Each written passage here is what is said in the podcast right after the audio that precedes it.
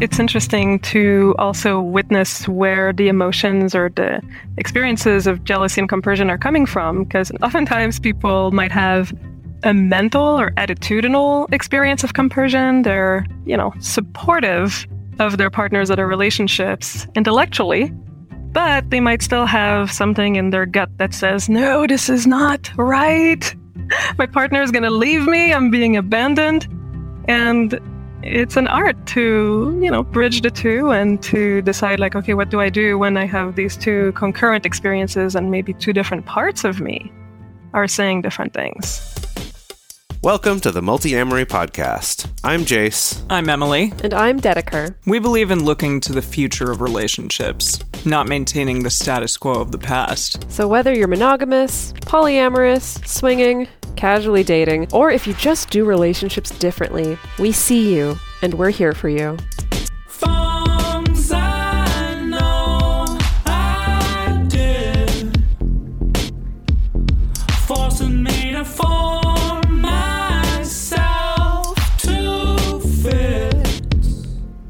On this episode of the Multiamory podcast, we're talking about some brand new compersion research with doctors Marie Thouin and Sharon M. Flicker. So, first, Marie Thouin is the founder of Love Insight, a mindful dating and relationship coaching practice where she helps people of all backgrounds and relationship styles create vibrant and intentional love lives and she is also a leading scholar and researcher on the topic of compersion in consensually non monogamous relationships. And Dr. Sharon M. Flicker is a clinical psychologist who researches intimate relationships, most recently focusing on consensual non monogamy and love languages. She's an assistant professor of psychology at California State University, Sacramento, and she serves as the co lead of the Inclusive Education Initiative of the American Psychological Association's Division 44 Committee on Consensual Non Monogamy. That's a real mouthful, but is a cool thing that we've talked about a little bit before on yeah, this show. Yeah, the show. fighting 44th. Yeah, that we actually have an inclusion committee for non monogamy in the APA Yeah. now, which is very cool. So, Yeah. Marie and Sharon, thank you so much for joining us. Thank you for having us.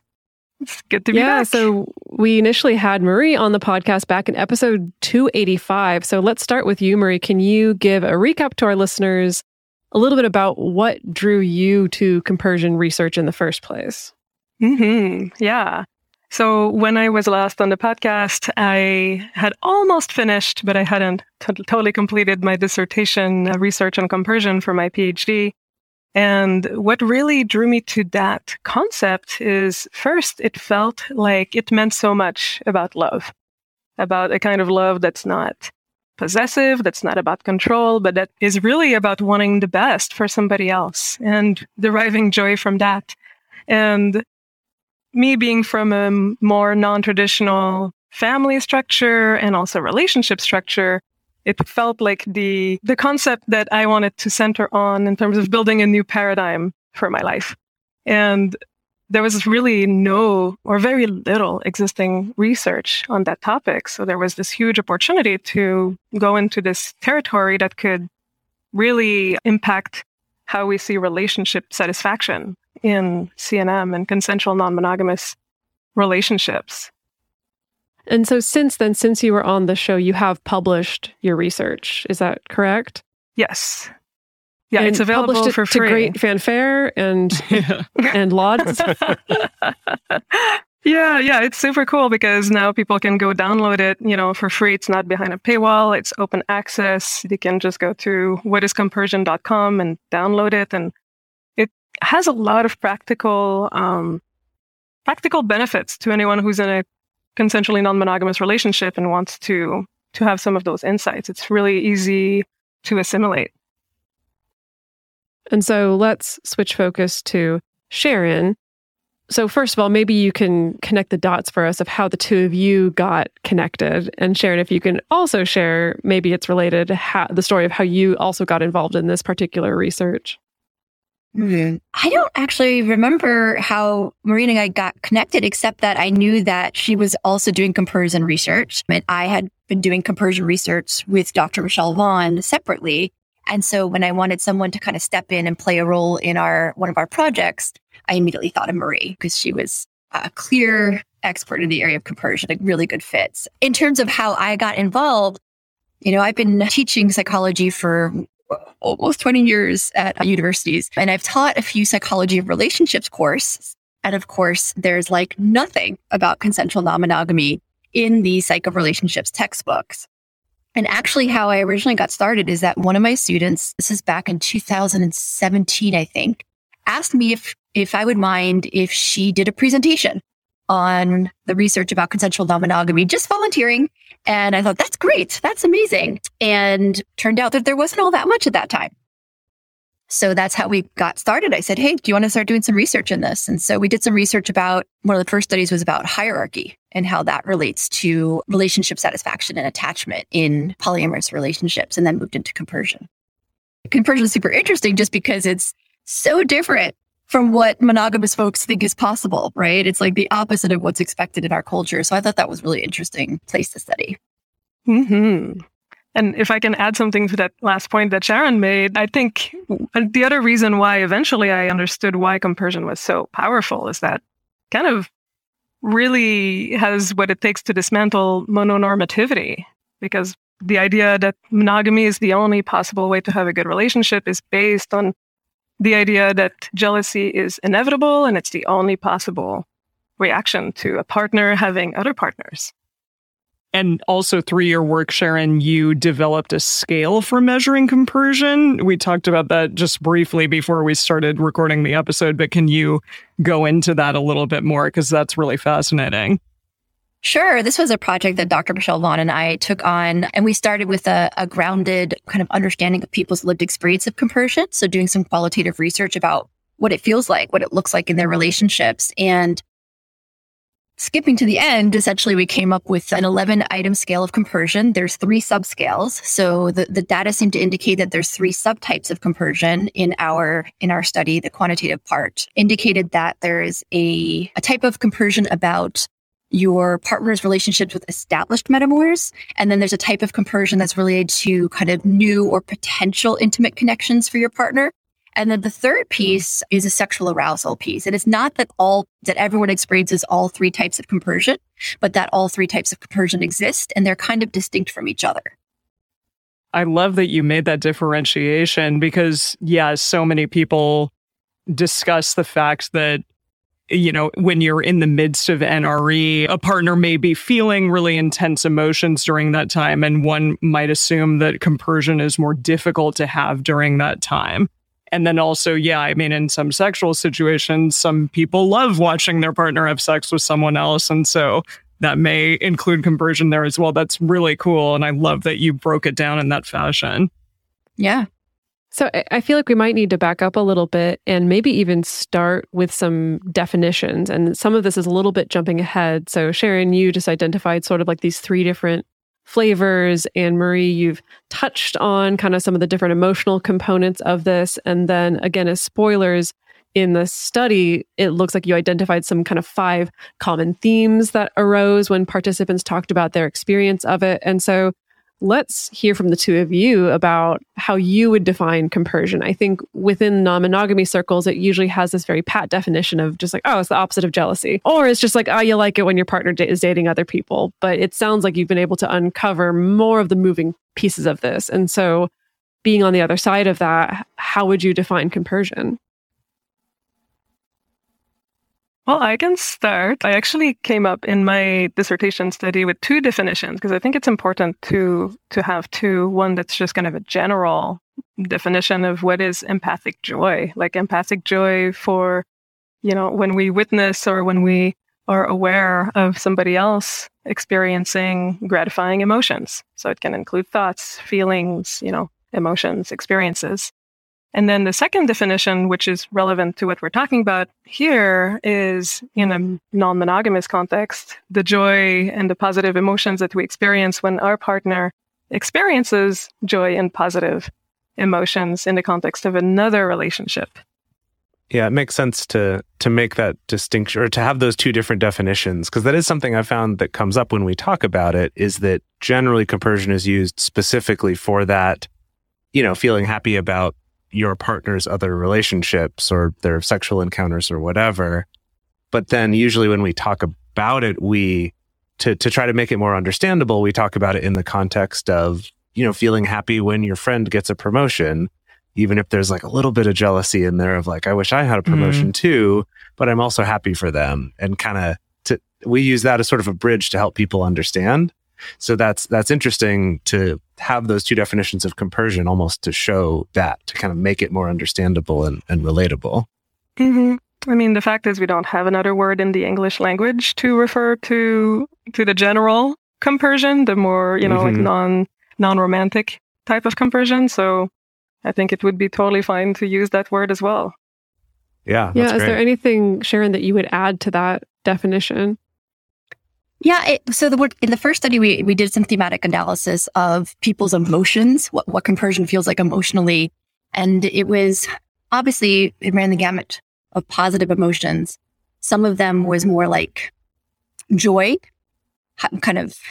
The second one was more of a lower intensity emotion, like contentment, warmth. And then there were things like excitement, both emotional and sexual. And then there were things like pride, love, validation. People used a lot of like my heart exploding, a lot of words that referred to like their heart, a sensation in their heart specifically.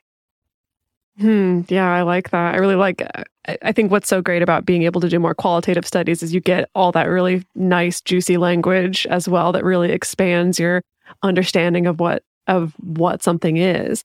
Well, so let's dive into, you know, specifically the study that that the two of you and Dr. Michelle Vaughan published together. So can you just kind of set the scene for our listeners of of the basics of your method? What was the hypothesis? What was your approach? Who was it that you were talking to? Like what was the shape of this whole study? Yeah, so we we didn't start with any hypotheses. It was a qualitative study, so we were just trying to follow our participants' responses and identify themes in their responses. We recruited from, from Reddit, specifically the polyamory subreddit. There were 44 participants. Three quarters of them were from the US and the others were from like Europe, Australia, places like that. Folks were on average, like the average age was about 32. And there's a really wide range of engagement in CNM from like one year to 32 years. So oh, on wow. average, oh, folks oh, wow. were engaged about seven years in CNM and they all had to have been in a CNM relationship in the last year as well as had experience with compersion. And actually, I also point out, because I remember this, you were talking about this in a former episode, which I was really glad to hear, is that there were, it was somewhat of a biased sample in that the majority were white. The majority were cis women, right? A lot of them were, the vast majority were bisexual or pansexual identified and, and college educated. So that it was a particular sample, probably from recruiting from the polyamory subreddit. I was just excited to hear that the average age was 32 because I feel like usually it's like just all the undergrads and they're yeah. like, oh yeah, average age was like 22 or something like that. And not that you can't have any compersion experience at 22, but it's still at least nice to to see that you broke out of just just harvesting from the undergrad pool. right. Okay, so so from that sample, then you sat down and did just qualitative interviews with people of just asking about their experiences of compersion. And so your study is specifically looking at what helps facilitate this experience and also what hinders this experience based on people's reporting. And, and, so, I mean, what were kind of the general themes that you found? Okay, I can take the lead on that. Yeah. So, it, it, actually, we did surveys rather than interviews. So, folks were able to write out their responses. That had that was good in that a lot of times you can reach folks you can't reach through interviews. But on the other hand, sometimes we couldn't get a full understanding of what they were trying to convey all the time. Um, but the the the main themes there were kind of individual or intrapersonal level themes there were relationship level factors and then there was metamor specific factors. So the individual factors, I won't go through all of them, but a lot of them were like, I, I have a strong sense of self worth at the time. When I, when I have a strong sense of self worth, I'm more likely to experience compersion. When my mental health is in check, I'm more likely to experience compersion. When I have a full life outside of my partner, you know, social mm. support or maybe other partners. And then in terms of the relationship, people talked about having good communication with their partner, whether that was about jealousy in particular, whether that was about, you know, negotiating time with their partner or getting their needs met from their partner or the, learning the details of the partner's relationship with the metamor was also mentioned many times as important to compersion. oh, is um, it like, important as like that helps support developing compersion, like getting more details about the relationship? Yeah, a lot of people wrote that it would be really difficult for them to experience compersion if they didn't know the details. And so, you know, for some folks, just like witnessing the joy of their partner's face as they talk about their metamor, right? Or they talked about a hot date they had or a new person they met that they were excited about, that it was difficult, that it, I guess it's facilitated compersion by being able to share in that emotion either because you're you're seeing it in your partner or maybe you're mirroring their exact emotions that and that way it was helpful for compersion. okay that makes sense Participants also talked a lot about feeling valued by their partner and secure in their relationship and really feeling like their their needs were met. And those folks who talked about what those needs were talked a lot about time and attention. So knowing the next time that they were going to have, you know, time to spend with their partner, like knowing when that would be, um, feeling attended to by their partner and important to their partner was important for them to experience compersion. And then finally, the last factor was how they felt about their metamor. And, you know, as you might expect, having positive regard for their metamor was important to compersion, knowing or thinking that their partner was a good, you know, was trustworthy, was good for their partner, that they had a healthy relationship with the partner. That was all really important for compersion.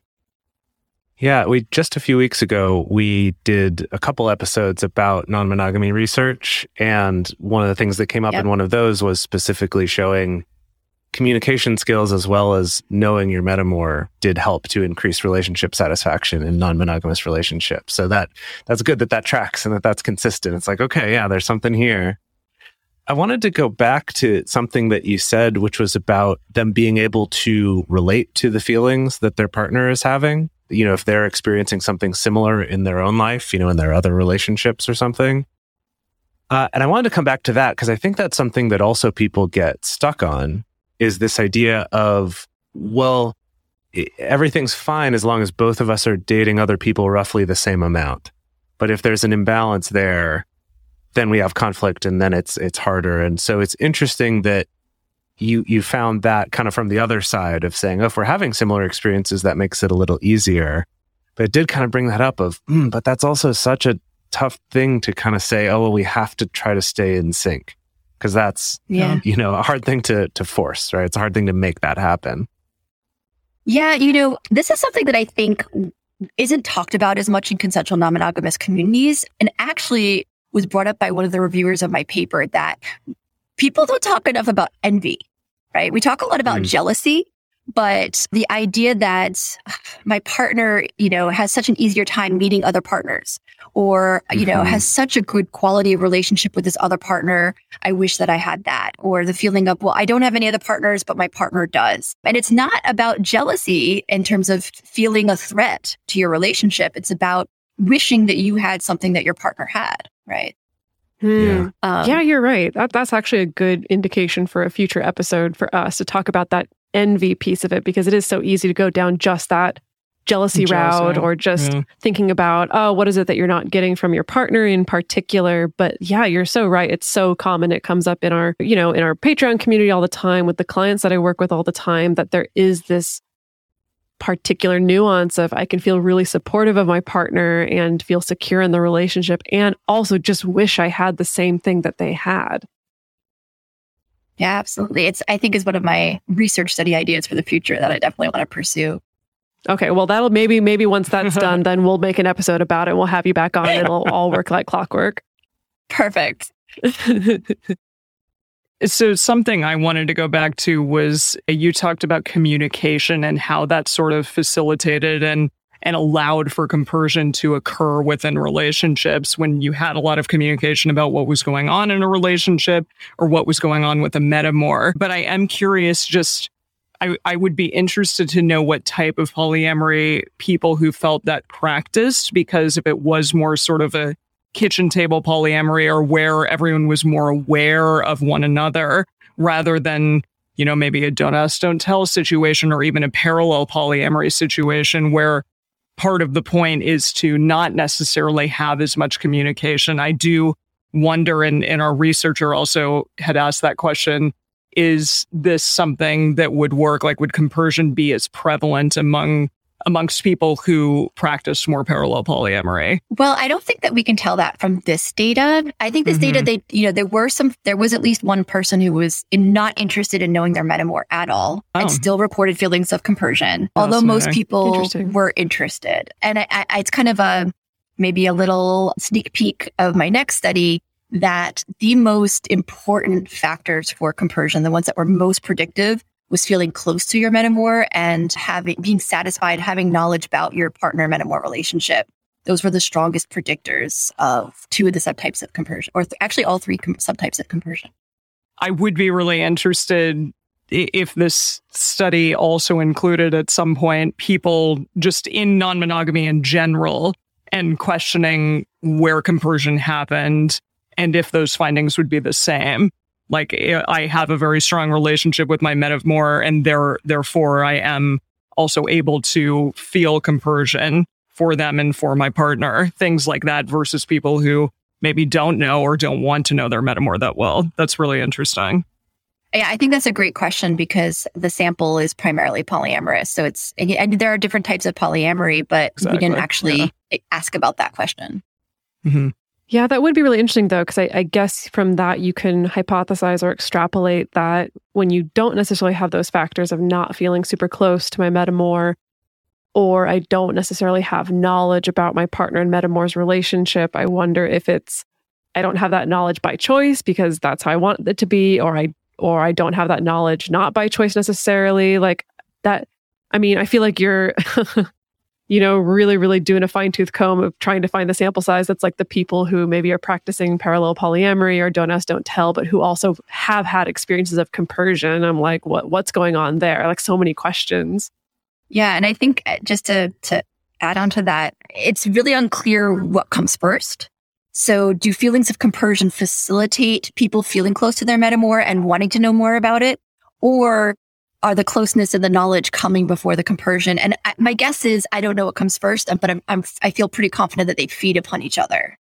You know, compersion is a form of empathy. So of course, empathy needs proximity. It needs feeling kind of included in somebody else's experience, like not necessarily being there while they're having an experience, but you know, I think we need to have a window into someone experience someone's experience and we cannot be feeling like the other person is shutting us out oftentimes yeah. when i talk to people who don't experience compersion who struggle with it who experience a lot of jealousy and who who struggle generally speaking they feel shut out from their partner's experience they feel like they can't have a window they can't feel connected at that level they feel like there's perhaps an element of secrecy or fear yeah. and concealment so think that's kind of a useful distinction to make. You know, compersion is about feeling included, and the lack of compersion is oftentimes about feeling excluded. Yeah. Yeah, that makes a lot of sense. And I'm also thinking about that analogy that I gave before about a friend who gets a promotion. That if all I hear is one day, oh, my friend got this promotion and now they're making, you know, twice as much money. And I'm like, ah, oh, that's going to trigger a lot more envy and less good feelings. Whereas if I knew that this is something they'd been working really hard for and I'd kind of been in on that journey, I, I could see feeling a lot more of that. Oh, that's awesome. Like you got it. Cause I've been included in this journey, even though I wasn't doing it. I don't work with you. I'm not there, but I, I that makes a lot of sense. I, am always trying to look for those analogies of where's some other yeah. area of our life where this seems less of a foreign concept. And then to see how, oh yeah, that there's a similarity there that that could could track. So that's that's a mm. cool example, and I think is an interesting thing to point out too, because a lot of people starting out in non monogamy have you know there's a lot of fear of the reaction of your partner, and so you can tend to not include them very much out of not wanting to hurt them or upset them. Like it's coming yeah. from a good place, but maybe you're also kind of blocking the development of that compersion. Yes. yes. Oh my gosh. I see that all the time in my coaching practice, actually. Like people who, who they're like, yeah, I don't want to tell my partner. Like they don't, I don't want to hurt them, but their partner feels then like they don't have access to what's happening and they feel more threatened as a result. Hmm. yeah we love getting to hear about all of this new research that's coming out and getting to actually talk to you about the process and getting all these sneak previews is, is really awesome. And before we go on to the second half of this episode, we're going to take a quick break to talk about some of our sponsors and ways that you can support this show at home if you find this content valuable and you want more people to be able to access it for free, taking the time to check out our sponsors. And if any seem interesting to you, to go check them out, that directly helps our show and we really appreciate it. Look, Bumble knows you're exhausted by dating. All the must not take yourself too seriously and 6 1 since that matters. And what do I even say other than hey?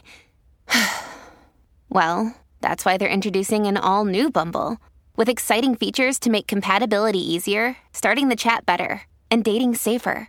They've changed, so you don't have to. Download the new Bumble now. Hello, it is Ryan, and I was on a flight the other day playing one of my favorite social spin slot games on chumbacasino.com. I looked over the person sitting next to me, and you know what they were doing? They were also playing Chumba Casino. Coincidence? I think not. Everybody's loving having fun with it. Chumba Casino is home to hundreds of casino style games that you can play for free anytime, anywhere, even at 30,000 feet. So sign up now at chumbacasino.com to claim your free welcome bonus. That's chumbacasino.com and live the Chumba life. No purchase necessary. VGW Void were prohibited by law. See terms and conditions. 18 plus.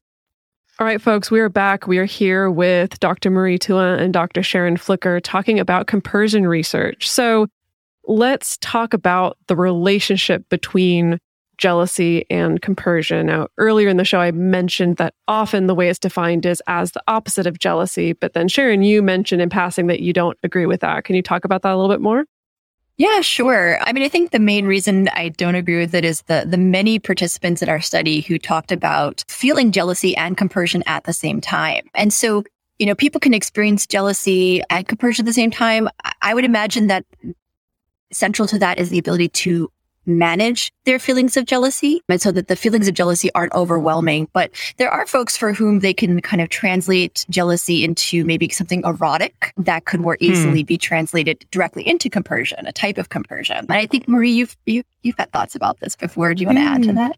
Yeah, absolutely. Yeah, I think that it's interesting to also witness where the emotions or the experiences of jealousy and compersion are coming from, because often, oftentimes people might have a mental or attitudinal experience of compersion. They're, you know, supportive of their partners or their relationships intellectually, but they might still have something in their gut that says, no, this is not right. My partner is going to leave me. I'm being abandoned. And it's an art to, you know, bridge the two and to decide like, okay, what do I do when I have these two concurrent experiences and maybe two different parts of me are saying different things?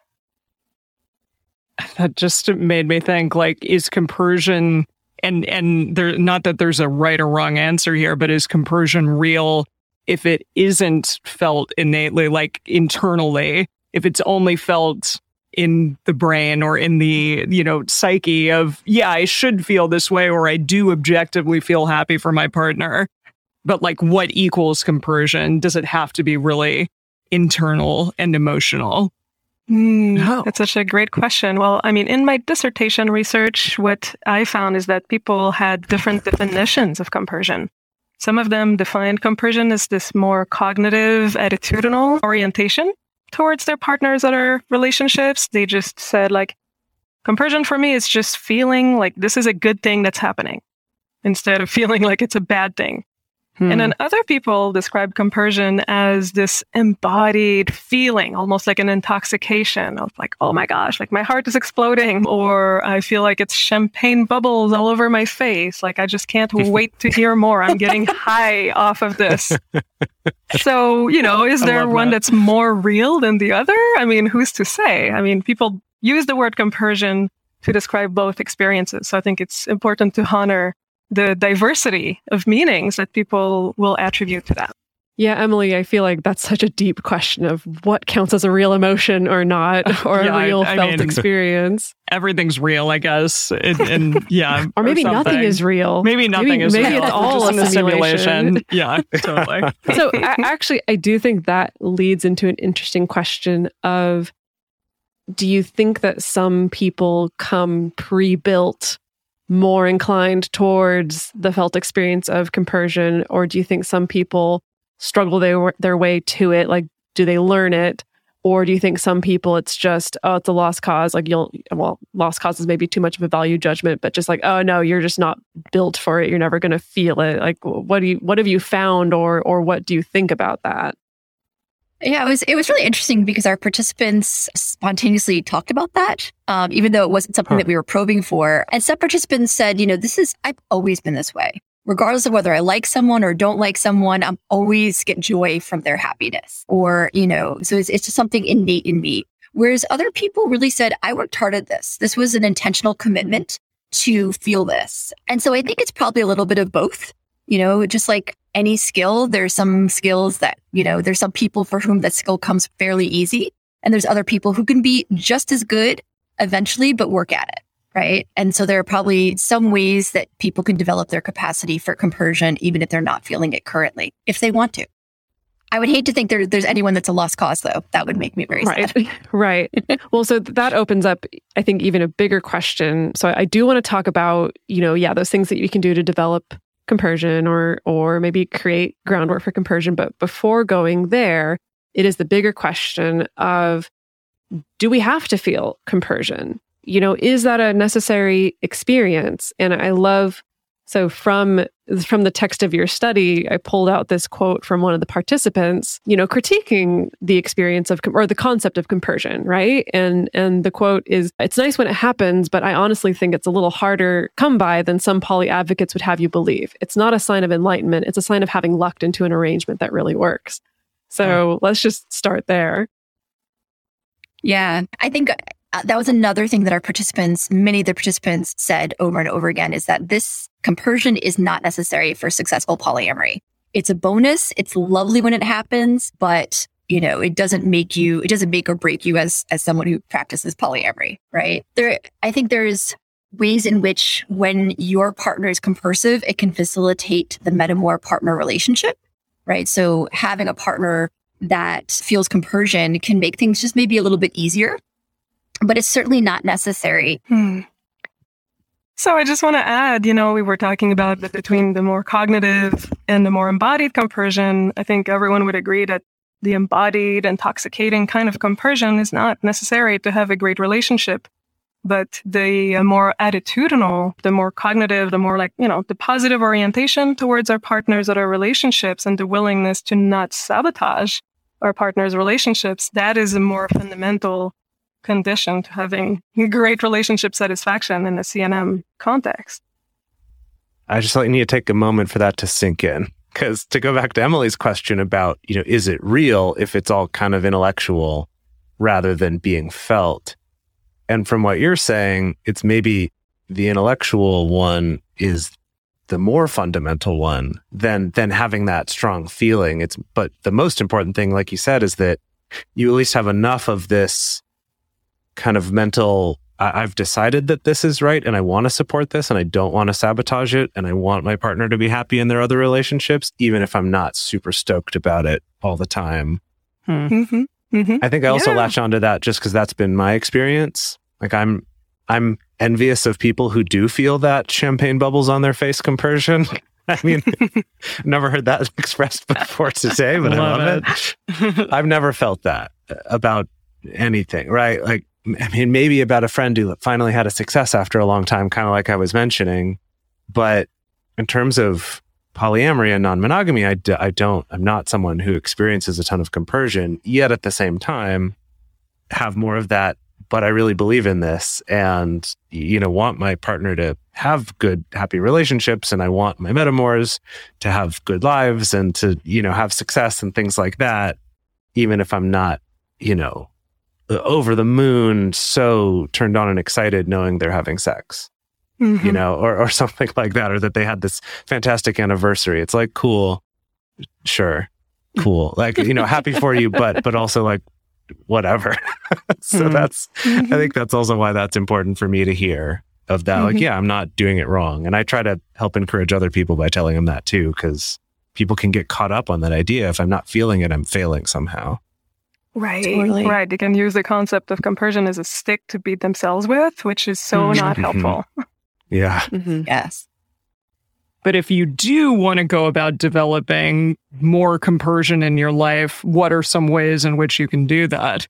So I think some of the things that participants said that were kind of were particularly helpful was really truly listening with their partner's perspective in mind. And so rather than trying to hear things through their own worldview or their own lens, really listen to what their partner's saying and try to understand it from their partner's point of view fully. And so that can really facilitate compersion is understanding their perspective as their perspective.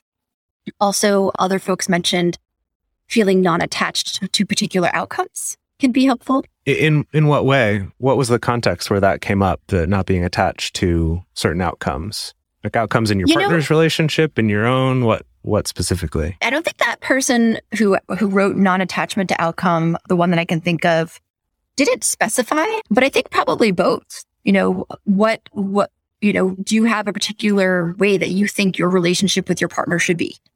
Right? If you have a Hmm, very rigid idea, then it's going to be harder to kind of go with the flow as as your relationship changes and as as their relationships with other people change just kind of being more open and that's another one is just having an open mindset so some people you know it said i have to do this very intentionally i set this intention and then i, I work through it but other people just said just being open is enough for me Hmm. That's so interesting. Yeah. When I saw that in the study, that also stood out to me that non attachment to outcome. And it made me think of, you know, I've definitely had this lived experience and I've heard this from a lot of folks that, you know, sometimes you can be feeling super supportive and really compersive as long as your partner's relationship takes a particular shape also, right? Where it's like, oh my God, I just so love that you have this common partner. It's just like so wonderful and beautiful but then over here when when oh maybe suddenly you're escalating emotionally with another partner then it's much harder to have compersion and so i'm not saying that that's a bad thing i think that's a very common thing but i know in my own practice of non-monogamy that's something that i have learned over the years that uh, you know that if i have that experience where like all my compersion goes away when the format of my partner's relationship changes often that means I, I need to I need to find something else to attach to for security outside of just the outcome of how this is going to go. So, so I think, yeah, that seems like that tracks with what seems to be a lot of people's experience there. It's all about releasing control. Yeah, super fun. I love releasing control. I love it. Yeah, I think something that would be really cool to see coming up in the research, and I'm not aware of any of this, and so tell me if you know if anyone's working on it, but doing research on any actual compersion interventions of, you know, Hmm. are there actual, you know, practical tested steps to help foster more of that feeling, or at least getting to that place of, we always describe it as neutral, but I guess kind of at least that sort of intellectual side of, well, I want them to be happy and I'm not going to sabotage it. Are, are you aware of anyone doing that kind of research, or or, or do you have any coming up? A compersion intervention to, to research? I think that's the, you know, it's kind of a long term goal would be to, you know, you do the basic, what we call basic research, where you just try to find out the factors that might be related to greater compersion. And then you translate that into applied research, where you then try and take that research and make a change for someone. And so that would be that intervention. I think that would be fantastic. That kind of research can be tricky and hard to do, but I think that's always the, I, I for me, anyways, as a clinician, that's always the end goal. right. Have something that you can apply. Yeah, something practical mm-hmm. that makes sense. It's important when we're trying to develop compersion to not be even attached to the outcome of compersion looking a certain way. The the factors that me and Sharon and, and Dr. Michelle Vaughan laid out in this research can be just taken as a roadmap to relationship satisfaction and CNM more generally. And I think the other thing that promotes compersion paradoxically is to not necessarily like shoot for compersion. It's to use those factors that that we delineated in our research, you know, the individual factors, the relational factors, the rapport that we have with our metamors to promote greater relationship satisfaction and to locate what the bottlenecks in that ecosystem of factors might be and then to address those places when we can. And oftentimes the compersion might just derive from that, will just kind of emerge from enhancing those contexts rather than trying to Hmm. force compersion into existence. So, something you mentioned a little bit earlier was about some of these things lead to just general better relationships. And so, I'm curious to hear from the two of you. You know, do you think that it's still important to study compersion, look at compersion, think about compersion, even for people who are maybe, you know, those folks are like, well, I just don't feel it, or, well, that's not really the type of non monogamy that I practice. It's not that important. Or maybe I'm not non monogamous. So why do I care about any of this? What, I mean, what do you think there is to glean from this research if you fall into those camps? You know, I, like I said, I, I don't think that is necessary to experience compersion and it shouldn't necessarily be a goal unless it is someone's goal. But I do think there might be some implications and, and relevance towards folks who are even monogamous, you know. So sometimes people in monogamous relationships may, you know, there may be some some issue in their relationship that, oh, my partner likes to sit in front of the TV for three hours on Sunday and watch football. Right. And, you know, that's time that they're not interacting with me. I don't really like it. But, you know, maybe we could learn from compersion and, and, apply some of the things that we have learned about how to facilitate compersion to that type of relationship. And, and maybe if they have a conversation and that person feels more included, even not necessarily sitting there and watching football, but what do they like about football? Why is this important to them to do? I think that the, we can learn a lot about relationships in general, regardless of whether folks are consensually non-monogamous or even want to experience compersion. Well, thank you all so much. This has been a really, really interesting conversation and continuation kind of of what we did with Marie back in 2020. I I was wondering also what's next in your research and what did you want to find out, you know, next from all of this compersion stuff? in my in my personal research, I want to work on those interventions. Uh, yeah, Nice. Yeah, yeah, yeah. Cool. Um, but I don't have a huge research agenda for the moment, so I'll let Sharon talk about hers.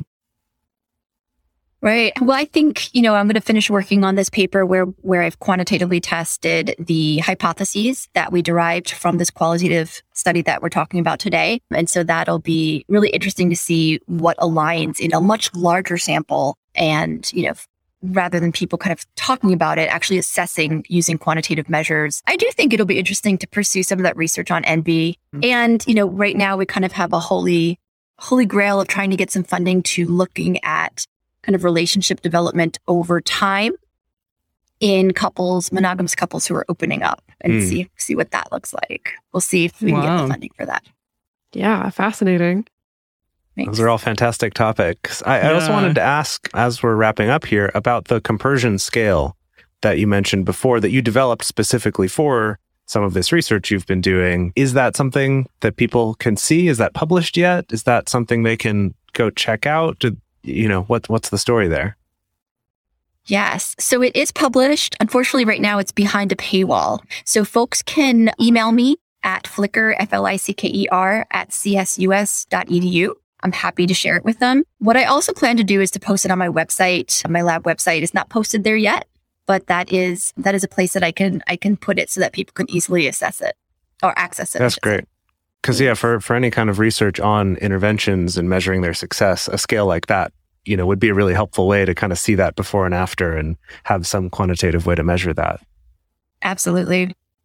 And where can people follow both of you? Where can they find out about this? I know that Marie, you mentioned what is compersion.com. They can get the full text of this particular paper that you're talking about. What where else can they find each of your work? So yes, I mean, what is whatiscompersion.com is a website that I've built just as a trove of resources and papers and literature about compersion. And there's a blog as well that's really readable and a great addition to the more formal academic literature. literature. And they can also find me on Instagram. It's love underscore insight underscore dating. And then I post things about both mindful dating and relationships and compersion and non-monogamy. What about for you, That's Sharon? great. Sure. I am on Twitter and it's at smflicker1. So SM is in Mary, Flicker1. I also have a website. It's not an easy website address. So you can just Google me at Sharon Flicker at CSU Sacramento. Excellent. Again, thank you so much, you two. And thank you for sharing your work with us. I'm really interested to see how our audience, what our audience thinks about all of this. And speaking of that, we're going to be posting a question on our Instagram stories this week. We want to hear from you. What makes it harder for you to feel compersion? Really interested to hear all of your experiences. And for everyone else, the best place to share your thoughts on this episode with other listeners is in our episode discussion channel in our Discord server, or you can also post about it in our private Facebook group. You can get access to these groups and you can join our exclusive community by going to patreon.com slash multiamory. In addition, you can share with us publicly on Twitter, Facebook, or Instagram. Multiamory is created and produced by Jase Lindgren, Emily Matlack, and me, Dedeker Winston. Our episodes are edited by Mauricio Balvanera. This episode was researched by Dr. Kiana Nurse. Our production assistants are Rachel Shenowork and Carson Collins. Our theme song is Forms I Know I Did by Josh and Anand from the Fractal Cave EP. The full transcript is available on this episode's page on multiamory.com. It's time for today's Lucky Land horoscope with Victoria Cash. Life's gotten mundane, so shake up the daily routine and be adventurous with a trip to Lucky Land. You know what they say. Your chance to win starts with a spin. So go to LuckyLandSlots.com to play over 100 social casino-style games for free for your chance to redeem some serious prizes. Get lucky today at LuckyLandSlots.com. Available to players in the U.S., excluding Washington and Michigan. No purchase necessary. VGW Group. Void where prohibited by law. 18 plus. Terms and conditions apply.